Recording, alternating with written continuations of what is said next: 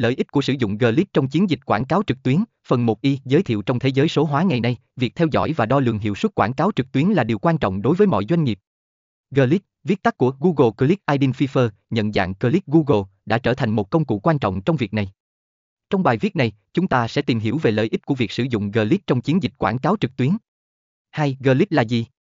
Glitch là một mã đặc biệt được tạo ra bởi Google để định danh mỗi lượt bấm trên quảng cáo Google Ads.